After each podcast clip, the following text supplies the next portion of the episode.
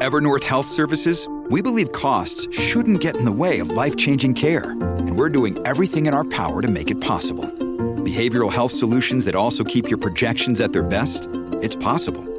Pharmacy benefits that benefit your bottom line? It's possible.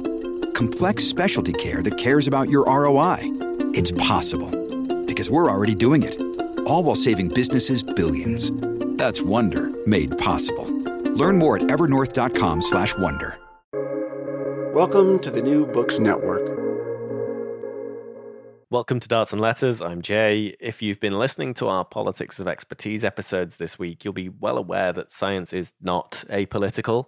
The COVID 19 pandemic has also brought pharmaceutical science right to the forefront of the public consciousness. So today we're playing you an episode of Cited, the Tamiflu trials. Before hydroxychloroquine and remdesivir, there was Tamiflu. It was supposed to treat flu, and global governments stockpiled it in response to the threat of a bird flu pandemic. But this isn't a story about a wonder drug. It's a story about how money politicizes medical science, and we ended up wasting a lot of money on something that may not really work. Even supposedly apolitical public institutions ended up poisoned by the profit motive. We first published this in June 2020, early in the COVID pandemic when we were scrambling for treatments to this new disease. So the question of how we choose which drugs to use was particularly relevant. If we want to prepare for future pandemics, we need to keep asking that question. We're playing you an old episode of Cited because we're rebroadcasting the best bits of our back catalogue to prepare for launching our new season of Darts and Letters in September. So if you've been enjoying us on New Books Network, go to the Darts and Letters feed in your podcast app, hit subscribe. Why why are you why are you so passionate about this? Um would you like to be fooled? Do you like being fooled, Audrey? Do you like being made to look like an idiot? This is Cited. I'm Gordon Katic.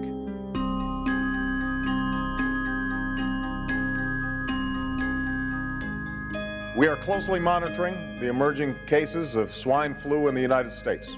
And this is obviously a cause for concern and requires a heightened state of alert. The year was 2009. President Obama had just been elected, and he was facing a swine flu pandemic. This is a speech he gave in front of the National Academies of Sciences. But one thing is clear our capacity to deal with a public health challenge of this sort rests heavily on the work of our scientific and medical community. And this is one more example of why we can't allow our nation to fall behind. Obama was praised for his response to this pandemic. He's still praised for that response. So, what did he actually do? Well, one big thing he did was stockpile a drug treatment, a drug called Tamiflu. The good news is that the current strain of H1N1 can be defeated by a course of antiviral treatment that we already have on hand. We began this week with 50 million courses of this treatment in the Strategic National Stockpile. Before him, President Bush did the same. He bought even more. That was in preparation for bird flu. Tamiflu is a treatment, not a vaccine. It wasn't even designed for a pandemic. It was designed for the regular old flu. So Bush and Obama bought it for off label use. There just wasn't enough time to make a whole new drug, so they looked around at what we had and they said, hey, maybe this one will work. This might sound familiar, because it's exactly what's happening right now. Dozens of drugs are being researched for off label use to treat the novel coronavirus remdesivir, hydroxychloroquine, Actemra, Kevzara, the list goes on. So, how will experts pick from that list? What will be the coronavirus treatment? Billions of dollars of public money are on the line, not to mention hundreds of thousands, maybe millions of lives. You'd hope that the best, independent, evidence based experts are the ones who decide. But the story of Tamiflu shows money can buy you influence. Maybe it can even buy you experts. Today, we open up the black box of pharmaceutical research. How do experts decide what makes a good drug? And how do pharmaceutical companies make billions from pandemic panic? Freelance producer Audrey Quinn brings us the story. This story starts with Deborah Cohen in London. Deborah is one of those journalists who's so in love with journalism, she made me stand up a little straighter. There's this thing she says a lot. It's one of the beauties of being a journalist. This is one of the beauties of journalism, and that's one of the beauties of working on a journal. But before journalism, she was on a different career path. Clearly, I'd had an inkling at, uh, at medical school that I possibly wasn't going to be a full time clinician. How'd your parents react? My um, mum was very much like, I've just heard on the radio that doctors are the most respected members of society and, and journalists are in the gutter with politicians and estate agents. And I said to my mum, well, it's a good job I like swimming around in the gutter then. But her first journalism job, she didn't get too far from medicine. She started with the British Medical Journal, the BMJ. It's one of the top medical journals in the world. It also does medical news reporting. Within a few years, Deborah's on staff, of course, loving it. Give me a story and there'll be a health angle. There's a health angle to pretty much anything. In her early years at the BMJ, Deborah had a pretty typical new reporter beat. She covered medical conferences, press releases. Then she starts looking into Tamiflu. This is the investigation that would jumpstart her career. The flu virus, it's a really big deal. And with fever, aches, and chills, mom knows it needs a big solution an antiviral. Ask about prescription Tamiflu. Deborah's reporting on Tamiflu goes way back, from before it was even approved by the Food and Drug Administration. She tells me it was originally made by a company called Gilead and then licensed in 1996 by a Swiss drug company. Ro- and am I am I saying it right? Roche. How do you say the, the company name? Roche, the pharmaceutical. Roche. Roche. Roche. Okay, Yeah. let's let's say Roche then. When Tamiflu was being developed, there was a lot of excitement around it. What was kind of known at the time was there wasn't a whole lot to treat influenza. There was some much earlier drugs, but they were really not very effective. Seasonal influenza, just the regular flu that comes around every year, is an enormous public health challenge. It kills about 40,000 Americans each year. Because what often happens with influenza, the influenza itself mightn't kill or cause serious health problems, but but it makes you more susceptible to get an infection with something else. So you might end up with a with what's known as a secondary infection. Secondary infections. This is an important thing to understand. It's not usually the flu that kills you, it's the respiratory infections that come along with the flu, like bronchitis or pneumonia. But Tamiflu looked like it could prevent some of these. That was its superpower. If it could prevent secondary infections, this would be a game changer for the fight against seasonal flu. But first, the FDA needs to actually approve Tamiflu for the market. And Roche needs to provide the research to prove that the drug really does have this superpower. Roche brings the data they do have to the FDA, and the FDA says, no, you don't have enough data for this superpower claim. But overall, Tamiflu is approved. This approval, though, it's pretty lukewarm. The way the head FDA reviewer writes about Tamiflu in his approval letter, he is so noncommittal. He repeatedly notes that Tamiflu only offers a modest treatment benefit. It can shorten influenza symptoms by about a day. He says the clinical relevance of the modest treatment benefit is a highly subjective question. Highly subjective. Basically, he's saying if you think it's worthwhile to take a drug to reduce your flu by a day, well, that's your call. And the FDA added a kind of asterisk. The FDA made some quite firm stipulations saying it has not been shown to prevent secondary complications. So they actually instructed Roche to put that on the packaging. Roche has to explicitly write in the packaging Tamiflu does not prevent influenza secondary infections, the things that can make it deadly. This was supposed to be Tamiflu's superpower.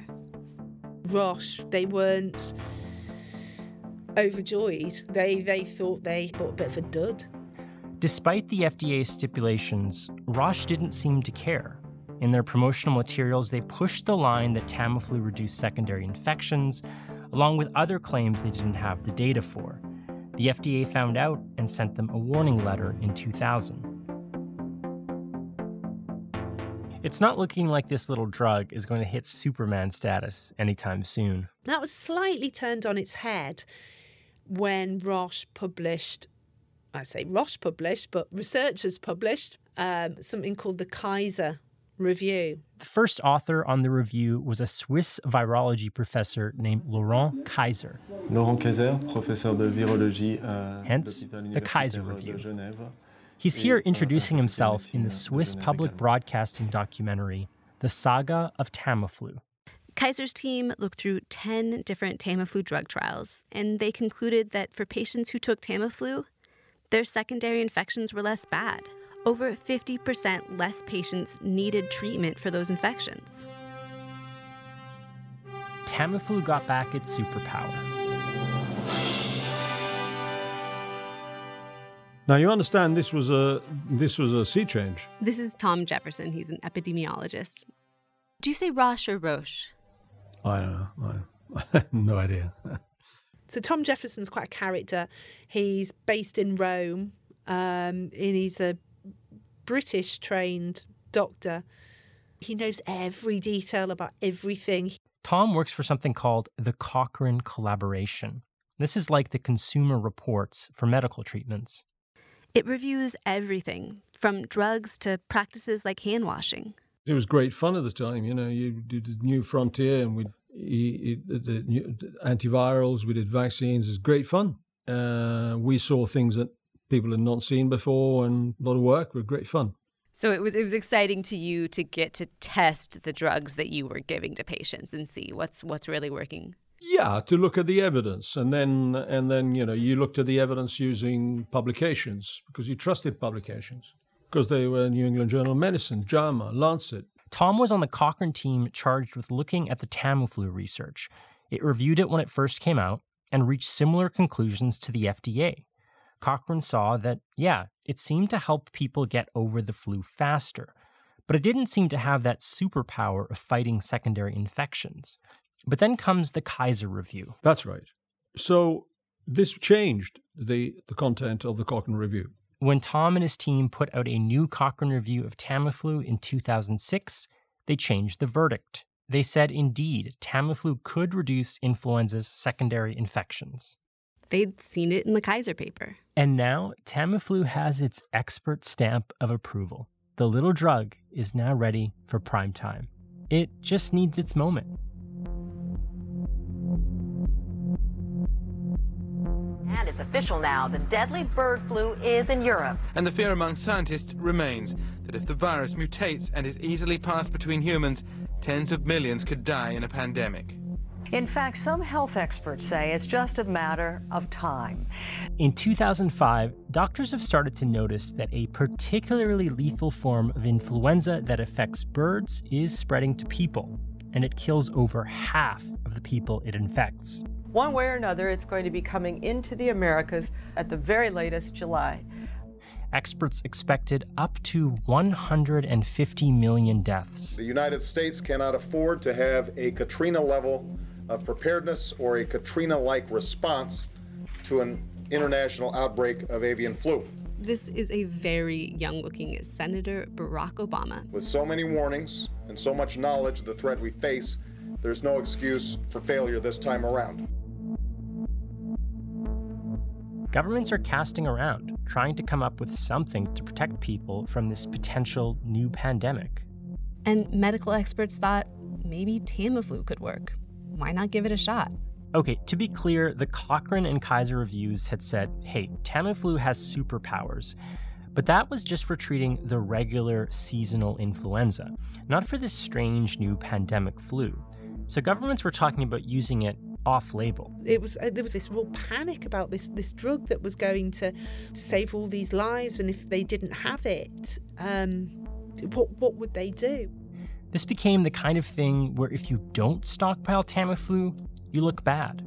As the threat of bird flu grew, there was enormous political pressure to get your hands on the drug. Roche even started funding studies to show how much Tamiflu different countries had bought, and it made sure these studies got around. Countries like Japan, France, England, and others have now stockpiled enough Tamiflu to cover a quarter of their populations. With enough to cover just 2% of our population, the United States is again not one of those countries. Congress wanted to put Tamiflu in the U.S. national stockpile, these giant warehouses for emergency medical equipment. By November 2005, then President George W. Bush had heard the message. So I'm asking Congress for a billion dollars to stockpile additional antiviral medications so that we have enough on hand to help treat first responders and those on the front lines, as well as populations most at risk in the first stages of a pandemic. The U.S. Congress approved a multi billion dollar hoard of Tamiflu for the U.S. Strategic National Stockpile. Bird flu never actually turned into a real pandemic. It fortunately never got to that point where it officially spread from human to human. But a few years later, 2009, a real pandemic did come swine flu. And now President Obama, he added more Tamiflu to the national stockpile. Now we've caught up to where we began this story. In 2009, the U.S. Strategic National Stockpile had enough Tamiflu powder to treat one in five Americans through an entire course of the flu. And it wasn't just the US going whole hog on Tamiflu. Canada stockpiled at least 6 million doses. Back in London, Deborah Cohen with BMJ sees the UK stockpile 30 million. If you've got people that are frightened of a pandemic and frightened of the death toll, um, frightened of the impact on health services, and you've got a drug that promises to reduce secondary complications, promises to reduce spread, promises to reduce hospitalizations, reduce the burden on health services, re- reduce the burden on clinicians. It's not hard to kind of see how governments might be seduced into stockpiling it, into thinking this is the right thing to do.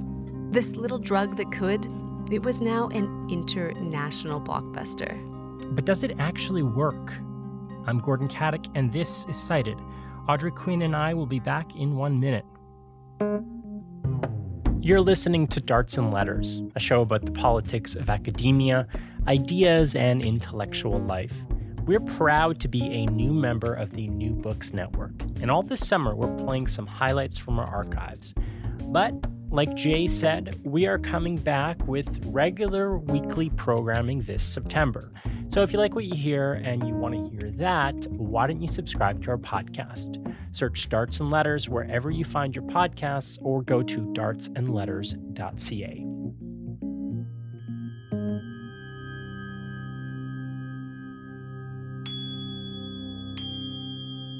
Before all this stockpiling, there'd been one country that used Tamiflu more than any other Japan. By 2008, about 75% of the people who took Tamiflu were Japanese. Doctors had a lot of experience with it. Eh, my name is Keiji Hayashi. I run a pediatric clinic in Osaka. This is my wife Yasuko. She's a pharmacist. Keiji Hayashi was a pediatrician in Osaka, Japan. He's now retired, didn't respond to our interview requests. But this is from a video interview he did for the 2011 documentary, The Saga of Tamiflu. Dr. Hayashi stands in his small pediatric clinic's waiting room with an impressive collection of Winnie the Pooh stuffed animals. Eh, when Tamiflu was first marketed, I was using it but I later found out that there are many side effects. So I have been trying my best to stay away from Tamiflu. Sometimes there are mothers who come to tell me that they have had terrible experiences with Tamiflu. For example, a two year old boy suddenly grabbed a pair of scissors and started going wild with them. Or a mother told me about a gigantic eraser that was attacking her, and she had to run away from it all night. When her husband heard this, he was in disbelief and also took the pill, and he was hallucinating that he was flying above the clouds. Hayashi and other Japanese doctors had started to report seeing strange side effects in kids who took Tamiflu delusions, kids hurting themselves, even suicides. Hayashi doesn't know for sure that this is because of Tamiflu, but it's scary enough, and so he stops prescribing it. So Hayashi decides to take a deeper look into the Kaiser review paper. This was the main source of hope that Tamiflu can reduce the severity of secondary infections. His literature reviewed 10 data. I found that two had been published.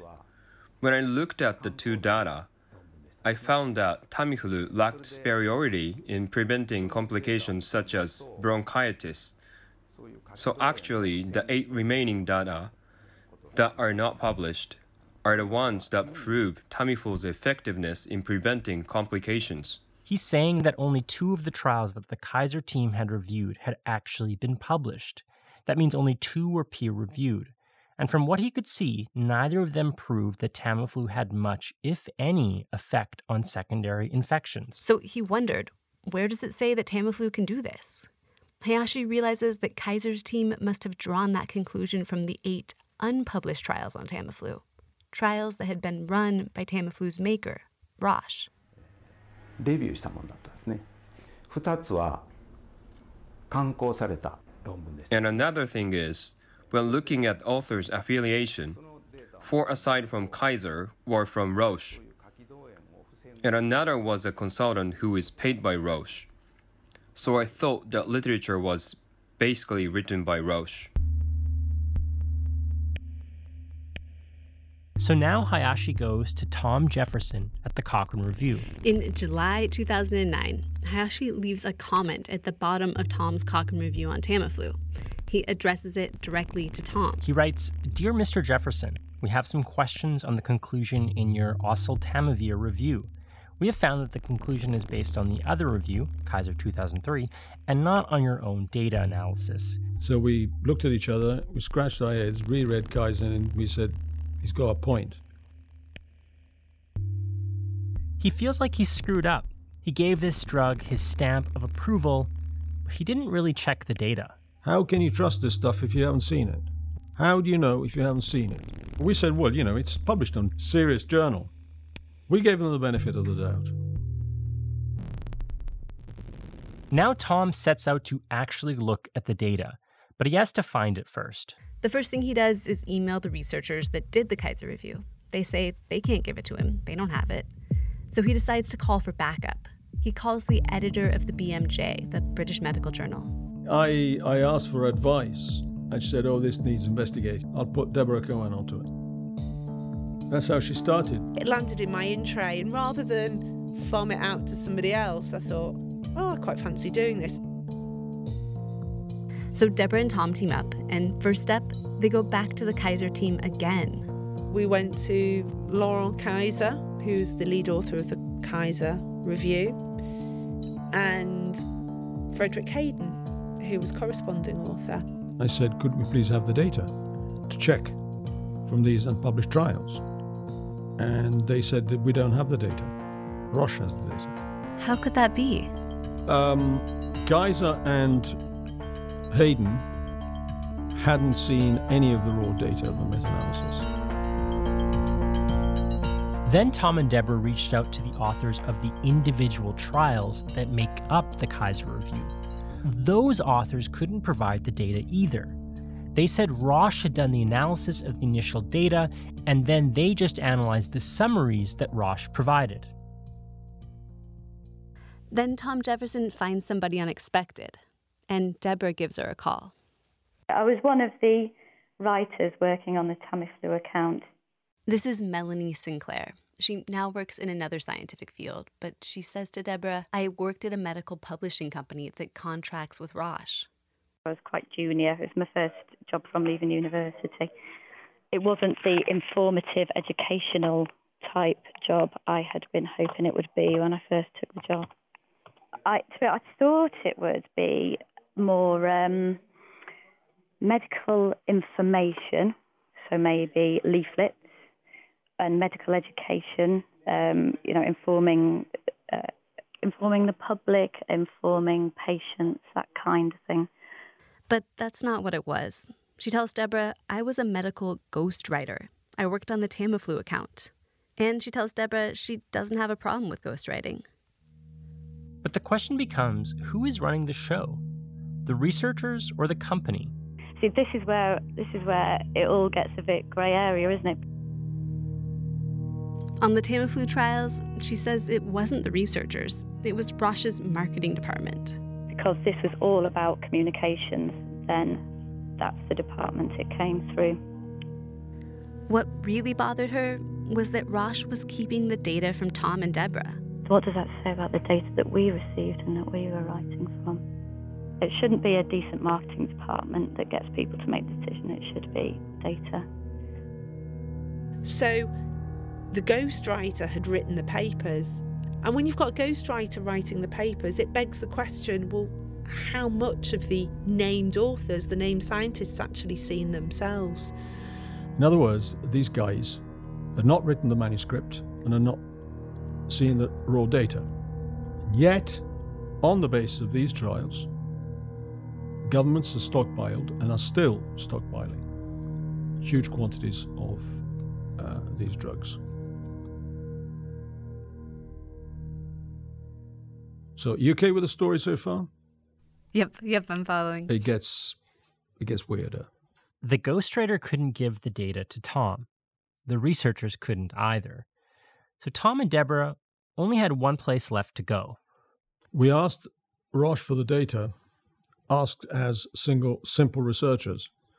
We said, could you, could we please have the the data uh, from these ten trials so that we can answer our study question, we can do a honest review, we can answer Dr. Hayashi's question. This was the start of four years of back and forth between Tom and his Cochrane team, paired with Deborah and her BMJ team, trying to get the raw data from Roche.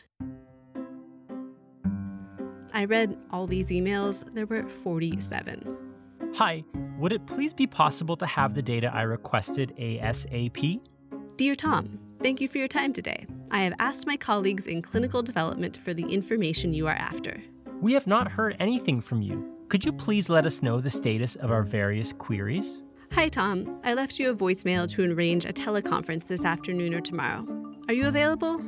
I hope you enjoyed your holiday. It is now four weeks since you told us that you'd get back to us in two weeks. Dear Tom, I will extract the data you are after, but I need to send you a confidentiality agreement. They sent us a confidentiality agreement with a secrecy clause. Had I signed that, I wouldn't have been able to use the data, and I wouldn't even have been able to, to mention the agreement. This defeats the purpose of the whole process. Tom wants this data so he can review it publicly. But then, after about three weeks, Roche tells Tom, okay, we'll give you excerpts of the studies, and this seems like a breakthrough. Tom says, thanks. I'll take a look. We said, I'm sorry, we, we, we, can't, we can't do an honest job out of this. Tom says there's a whole bunch of important information missing from the excerpts that Roche sent. He can't use them. We can't see the data. How the hell can we can can we uh, can can we assess it? Can we vouch for it? But Tom still owes Hayashi a reply. The Cochrane rule is that you have to answer a remark that's made on your review within six months of that remark being made. So in December 2009, Tom and his team published an updated review on Tamiflu Based on what they've gotten from Roche so far, they say there's not enough evidence to show that the drug reduces secondary infections of influenza. That's the thing this drug was supposed to do. But it might. We don't know because we just haven't been able to see the full data. Deborah and Tom's hunt to get all the Tamiflu data, it looks like it's hitting a roadblock. And so Deborah switches gears a bit She's been investigating Tamiflu from a research angle. Maybe that wasn't the right place to look. It was only later when I looked at the marketing material and there's a rookie investigative reporter that was a bit like, oh dear, I've stirred up a hornet's nest. In Tamiflu's early marketing plan, the public relations team lays out the major challenges facing the drug. Flu seasons are unpredictable, public interest is low, and Tamiflu isn't the only game in town. In fact, another flu drug had also gotten FDA approval at the same time. It's called Relenza. You have to inhale Relenza, not so fun. But Relenza had Newman, the mail carrier from Seinfeld. Who is it? It's me, influenza. You know, the flu. Coming in. Hello, Newman. Yeah, sorry, I don't get it. He's influenza. How are you? And he'll make you miserable with symptoms like fatigue, high fever, cough, headache, and body aches. People say I have an infectious laugh. What do you think? Introducing Relenza, a new prescription medicine to help you start feeling better sooner. The virus that causes the While Relenza had the star power of Newman, Tamiflu had a plan for this because they had something more important experts. According to their marketing plan, they were going to, quote, align Roche with credible third party advocates, doctors, flu researchers, and government agencies. And, and we've got a term for people like that. We call them key opinion leaders. And so Deborah starts wondering which key opinion leaders are we talking about? She starts digging into the top public health experts, people at the World Health Organization. The WHO had created influenza guidelines in 2004. These were recommendations for all governments. And one, I remember one particularly distinct um, recommendation was we must stockpile antivirals, which obviously included Tamiflu. And then Deborah starts looking into the people who actually wrote the recommendation. Okay, here's the list of contributors to the WHO influenza pandemic plan. We have Frederick Hayden, professor of internal medicine and pathology at the University of Virginia, and a paid Roche consultant. Karl Nicholson, professor of infectious diseases at Leicester Royal Infirmary, and a paid Roche consultant. Abe Osterhaus, a professor at the Institute of Virology, Erasmus University, and a contributor to Roche marketing material. Dr. Renee Snacken, a senior expert at the European Center for Disease Prevention and Control. Okay, he's also the writer of a Roche promotional booklet. The people that had marketed Tamiflu, or people had done research on behalf of Roche, they were the same people who were drawing up the guidelines uh, for what to do in a pandemic. And I thought, should those same people be advising governments? Surely they've got a kind of conflict of interest. It was really controversial to raise the spectre that perhaps scientists were less than objective and they had financial ties and the backlash was phenomenal. I mean for, for, for the record you know not proud of this i was i was phoned up by alex jones shock jock and he was trying to he was trying to goad me into saying all sorts of stuff. Deborah gets a lot of pushback. Some say her reporting feeds into the right wing conspiracy that medical science is some kind of secret plot but she wasn't the only serious journalist raising flags about Tamiflu. And the WHO wasn't the only health agency that seemed to have ties with Roche. You're checking the levels now? Yeah, okay. Jeannie Lenzer also wrote for the BMJ. She's an investigative reporter, like Deborah. She's a doll. I love her. If you talk to her again, you say hello to her for me. I, have gotta, I gotta email her. Jeannie had a similar career trajectory to Deborah: medicine first, then journalism. Did your coworkers, did your medical coworkers start to notice that oh, Jeannie's we're kind of losing Jeannie to the world of journalism? yeah, uh, I drive people crazy with my uh, skepticism about things. Unlike Deborah in London, Jeannie's in the U.S. Do you say Roche or Roche? Roche. You say Roche. Roche. Okay. Jeannie had seen Deborah's investigation into the WHO, and it got her wondering about Roche and public health experts closer to home. So she's paying particular attention to the U.S. Centers for Disease Control, the CDC. At the height of the swine flu pandemic, 2009, the CDC is ramping up flu prep efforts, and it puts out this PSA video.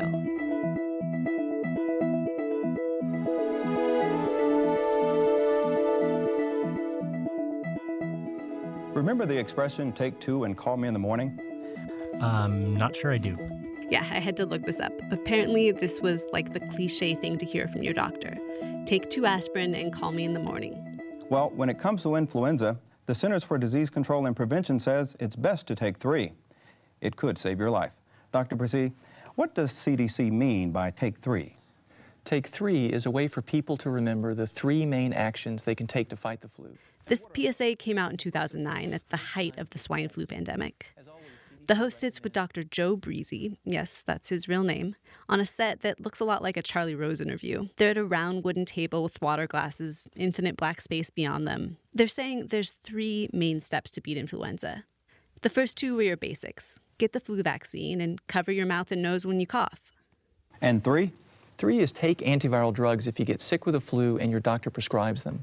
These drugs can make you feel better faster or make your symptoms milder. The important one to me was number three take your antiviral drug, which basically was Tamiflu, because that was the drug. To put it very simply, if I or one of the members of my family got flu or a flu like illness, I would get them or me treated with, with uh, Tamiflu as quickly as possible.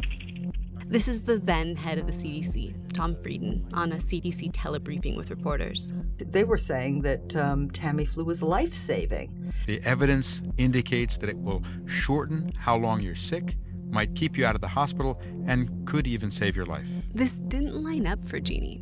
She had seen what the other main U.S. federal health agency, the Food and Drug Administration, had said about Tamiflu that there wasn't enough evidence that it did more than reduce flu symptoms by about a day. You remember that big asterisk the FDA put on it? Well, it's still there. Despite everything you've heard, despite the Kaiser review, despite the WHO's recommendations, and despite the stockpiling, according to the FDA, Tamiflu still has no secondary infection stopping superpowers. They're pretty clear about this. They said you cannot claim that it either reduces pneumonia or mortality.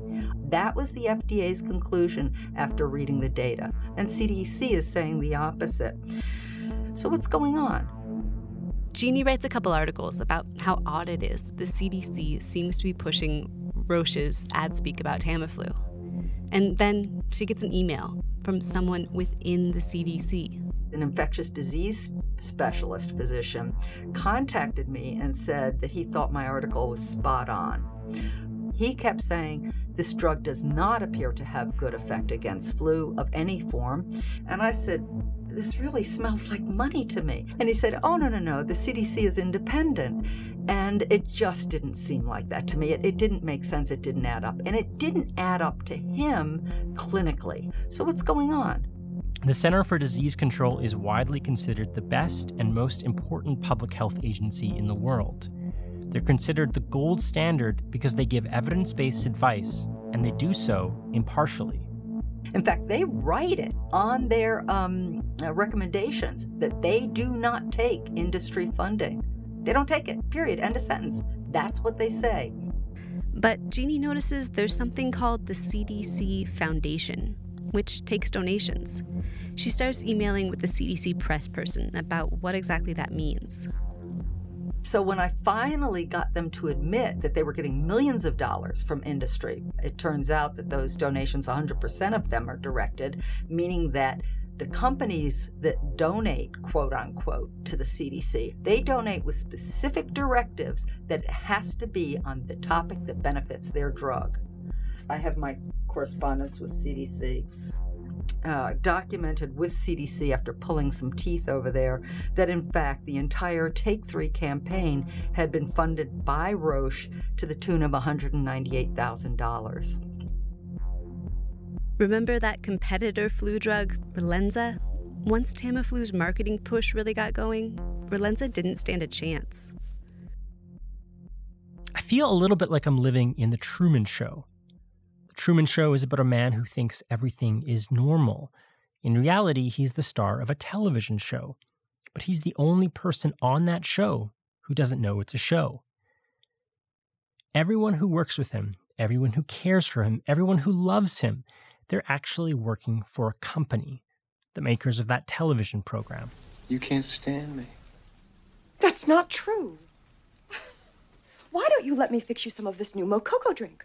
All natural cocoa beans from the upper slopes of Mount Nicaragua, no artificial sweeteners. What the hell are you talking about? Who are you talking to? I've tasted other cocos. This is the best. So many of the experts in Tamiflu's story, the research experts, the public health experts, the policy wonks. Coming into this, I would have thought they were giving us their independent judgment. I thought they just tasted all the other cocos, and this is the best. But what I'm learning is many of the key experts in this story are Roche backed. But this isn't some sinister plot made by some all powerful director. It's a system that has sprung up organically because there's so much industry money in this system. Perhaps the most shocking part of the story it's not that Roche is doing something crazy, it's that a lot of what they're doing is typical. Like Roche doing their own studies. 70% of drug trials in the US are funded by the very same people who are trying to sell the drug. Ghostwriters, it's hard to find exact stats, but the best research estimates that around 20% of large drug trials have medical ghostwriters. Industry funded experts advising governments, also par for the course if anybody is any good uh, as an expert, everybody will want to talk to them.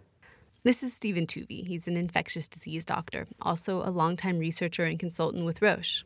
Whether it's governments, industry, the military, um, private research bodies, non governmental organizations, intergovernmental organizations, there are only so many real experts to go around their credibility, I think, rests upon them giving unbiased and credible advice that ultimately always has to be based upon data or based upon evidence.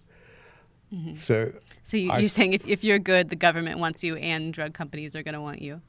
Exactly, exactly. I mean, w- what you want is the the best advice from the best minds working in an area or on a subject.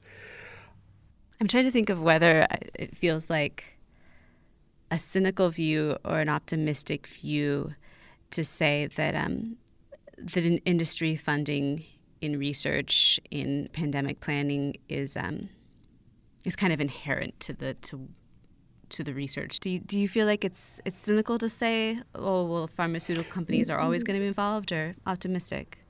Well, I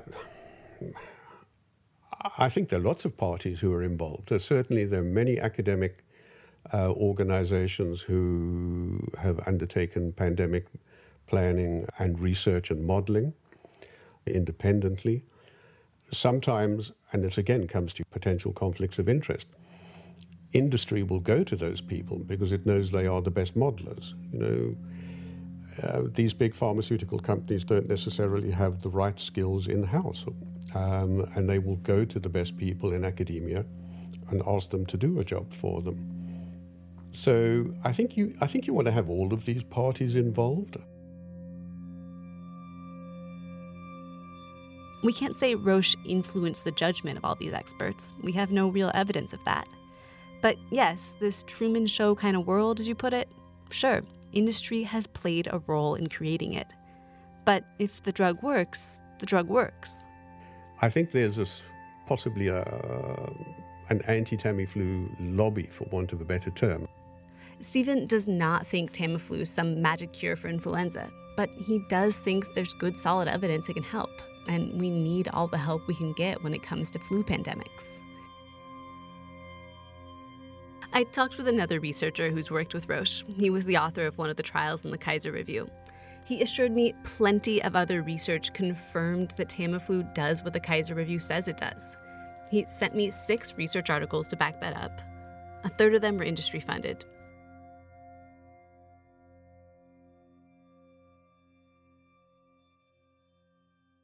Tom Jefferson and the Cochrane team spent years going back and forth with Roche, fighting to get the raw data from the early Tamiflu trials. Finally, in April 2013, four years after Hayashi's comment on the Cochrane Review, Roche gave in and handed over 80 different Tamiflu trials, every trial Roche had funded. These are the, the, the, the accounts of the trials, which are thousands of pages long. Tom Jefferson and his team read through about 16,000 pages of trial data on Tamiflu. And in 2014, they published a new review article about Tamiflu. They again concluded that it did seem to shorten how long adults suffered from the flu by about 17 hours. but they added that it didn't decrease the chance of getting a secondary infection, at least not in a statistically significant way. And they also added Hayashi was right.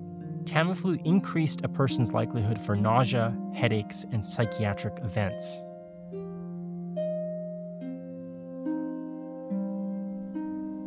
What did it mean to you to have possibly gotten the early reviews wrong? It meant uh, it, it, it meant uh, it, it, meant a lot to us because we made amends. Uh, we apologized for having got it wrong.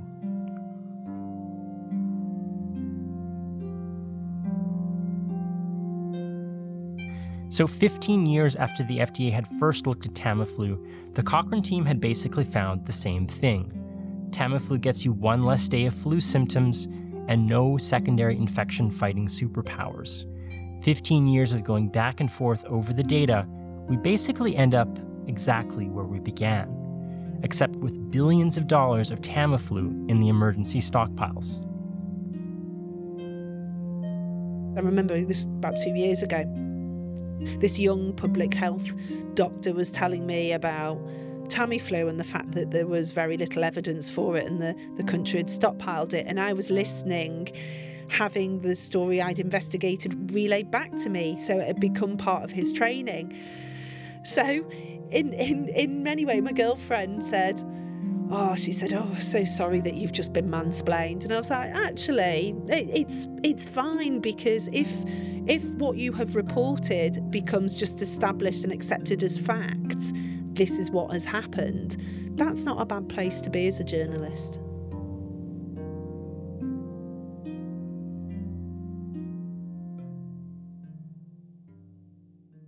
The FDA now asks drug companies to register trial data on a government website.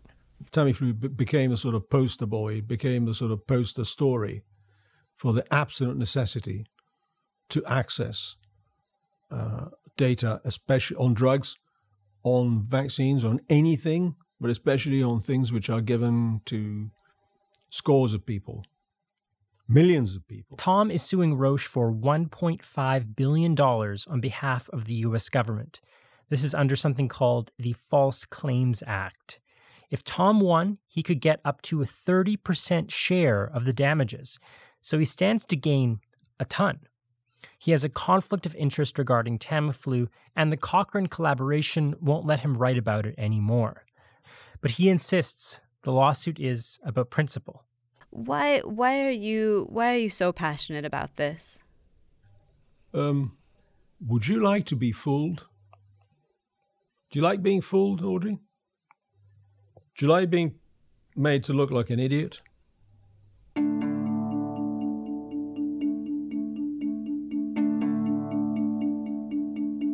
I reached out to Dr. Kaiser, the author of the Kaiser Review. I wanted to know what he thought of all this. Turns out Kaiser was also not down with how much his Tamiflu study got waved around. It was just one paper, he said. The study was oversighted and used abusively, he told me. Quote, it was not under my power to control this. We asked the CDC about their Roche funded Take 3 campaign, but they did not respond to our request for comment. In 2016, about a dozen senior CDC researchers submitted an open letter to the CDC Chief of Staff. They expressed concerns over ethics of the agency. Stephen Toovey, the Roche affiliated researcher, he stands by Tamiflu, and his research contradicts the idea that it causes psychiatric events. We never got Roche's full side of the story, but they did send us an email Tamiflu has been the standard of antiviral care for influenza for many years. It has made a significant difference both to the treatment of seasonal influenza as well as in the management of the H1N1 pandemic. They went on to say Roche has complete confidence in the safety and efficacy of Tamiflu, and the company plans to vigorously defend itself against the allegations if Thomas Jefferson decides to pursue the litigation. Roche did not respond to our concerns over research funding or questions about Roche affiliated researchers advising the WHO or the CDC. But they did give us a list of Tamiflu's benefits, all sourced to studies that could be tied back to Roche. Oh, and by the way, they said there is no set pronunciation for Roche.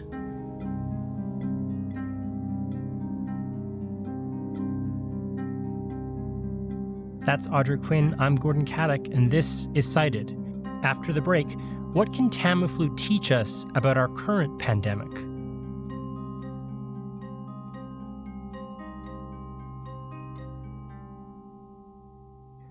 Really means a lot when you write to me, even when you take exception with things I've said. A person calling themselves AS wrote to me after the sixth episode of Secondary Symptoms. In that episode, I said that George Floyd was publicly lynched. But AS said he did not get lynched. I think it's important to call something for what it is. He got killed, murdered, suffocated. Calling it lynching takes away from the actual unspeakable horrors of lynching and the history thereof. You've got a point. I was using a bit of rhetorical flourish there. I think probably most people wouldn't define what happened as lynching. But I think the word captures the brutality of that moment. In fact, Floyd's brother described it as a quote, modern day lynching, and Nancy Pelosi recently referred to police chokeholds as lynching. So more and more people are turning to that word. Jason Newton at Cornell University enjoyed episode 5, Made of Corn. He wrote on Twitter, quote, It's important to understand the Malthusian neoliberal logic behind transgenic corn. This logic dictates that all land is part of global markets and must be used efficiently. That destroys local self determination. And a couple people seem to be using our materials in their classes. Dr. Kendra Coulter is using our episode The COVID Kings in her class Animals at Work.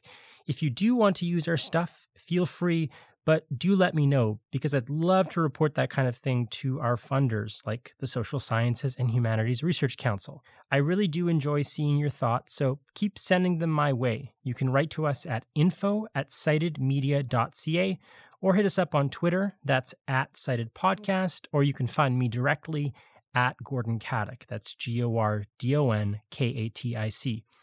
Okay, that's it for now. Back to our regular scheduled programming.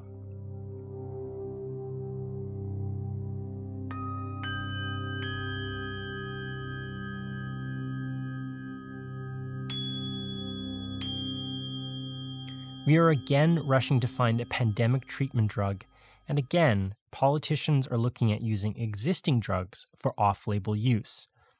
Hydroxychloroquine took the early lead. We do we would like to see very quick approvals, especially with things that work. If it works, that'd be great. If it doesn't work, we know for many years malaria it it's incredible what it's done for malaria. It's incredible what it's done for lupus, but it doesn't kill people. All I can tell you is so far I seem to be okay. Research labs across the country have identified 69 different drugs that are candidates for off label use to treat the novel coronavirus. There are no licensed drugs for it at all, nothing whatsoever. Again, Stephen Toovey, the Roche affiliated drug researcher. If we had a drug that people thought might work, or there was some evidence that it would work, would you take it? Would you want, would you want it to be available? Yeah, I think I'd want to know a little bit more about it, but it would be very tempting to get excited that, oh, there's a possibility this could be helpful. Yeah.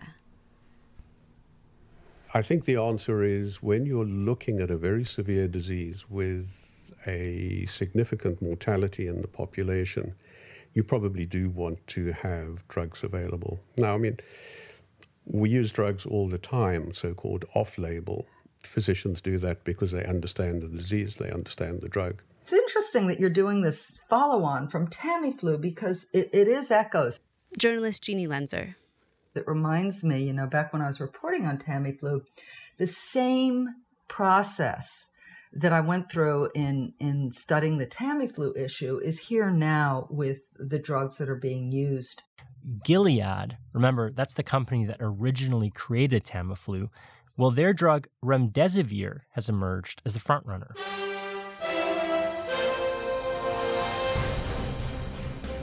Dr. Fauci, it's good to see you with some good news to report this morning. You, you, know, you said that remdesivir is not a knockout. This isn't a miracle drug, but it sounds like it is a breakthrough. Can you explain why?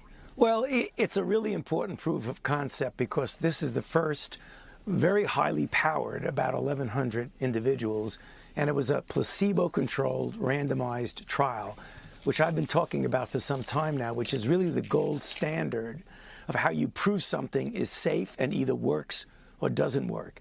And although the results were clearly positive from a statistically significant standpoint, they were modest. Despite the modest improvement in one trial, the FDA has granted remdesivir permission for emergency use, and the EU has fast tracked approval. Dr. Fauci declared that the drug is the new standard of care. But Jeannie says there are problems with the study. It's not enough to know it was randomized, placebo controlled, because researchers can make major tweaks throughout the process. For example, the remdesivir trial completely changed the methodology partway through that's drawing a circle around your arrow after you've fired it. You, you are not supposed to do that in medicine. You're supposed to have a hypothesis and you're supposed to test that hypothesis. But instead, get buckshot and you like the, where the one buckshot landed. And so you draw a circle around it and say, see, we got the target. The trial did show that patients would get released from hospital four days sooner if they took remdesivir but the trial didn't show a significant decrease in mortality. It might have, but the research was stopped partway through because of the drug's purported benefit. We know that if you stop a trial early for benefit, it tends to create a false impression of benefit. That you really need to run a trial out to the end because you can't just look and say, oh, at this moment it was good, I like it, let's stop the trial. Remdesivir could very well work, but Jeannie says we should do more trials. And most of all, if Tamiflu has taught us anything, it's that we need to actually see the full data now. Federal law says researchers don't have to report the data for a year, and often that time can be extended for three years. But by the time we get to see the data, will it be too late? The experts I talked to predict that we're likely to see remdesivir stockpiling within months. Of course, nobody has a crystal ball, but the market seemed to agree. Gilead's stock is up, and analysts estimate the drug could make upwards of $7 billion in two years. The company has already donated 1.5 million vials to the federal government, and they plan to sell it as a COVID 19 treatment by as early as this month. These are age old problems that just keep repeating themselves and repeating themselves. I mean, I've been in the field for 30 years, and you just watch the same things happen over and over again.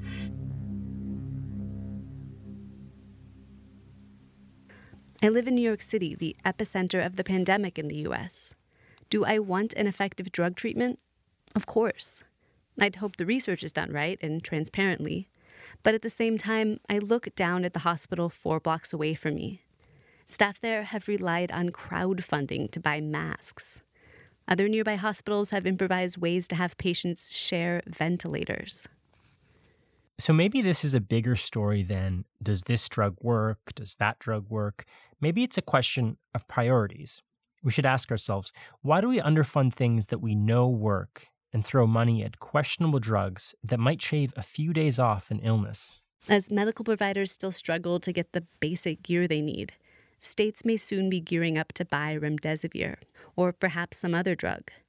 And the Strategic National Stockpile still holds at least $1.5 billion worth of Tamiflu. That's about a fifth of the total value of the stockpile. And just last year, the stockpile managers ordered $40 million more.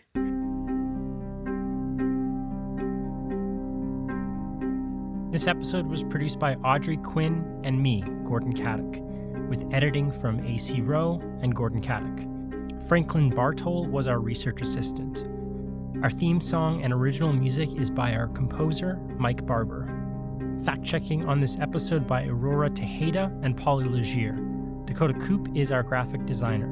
Cited's production manager is David Tobias, and Cited's executive producers are Gordon Katic and Sam Fenn. Thanks to Hannah Arbor for Japanese translation, as well as Shungo Kano, who voiced Keiji Hayashi's clips. This episode was funded in part by the Social Sciences and Humanities Research Council. It's part of a wider project looking at trends in pharmaceutical research and policy. Dr. Joel Lexchin at the University of Toronto and Professor Sergio Sismondo at Queen's University are the research advisors on that project. Cited is produced out of the Center for Ethics at the University of Toronto, which is on the traditional land of the Mississaugas of the Credit, the Anishinaabe, the Chippewa, the Haudenosaunee, and the Wendat people. Cited is also produced out of the Michael Smith Laboratories at the University of British Columbia.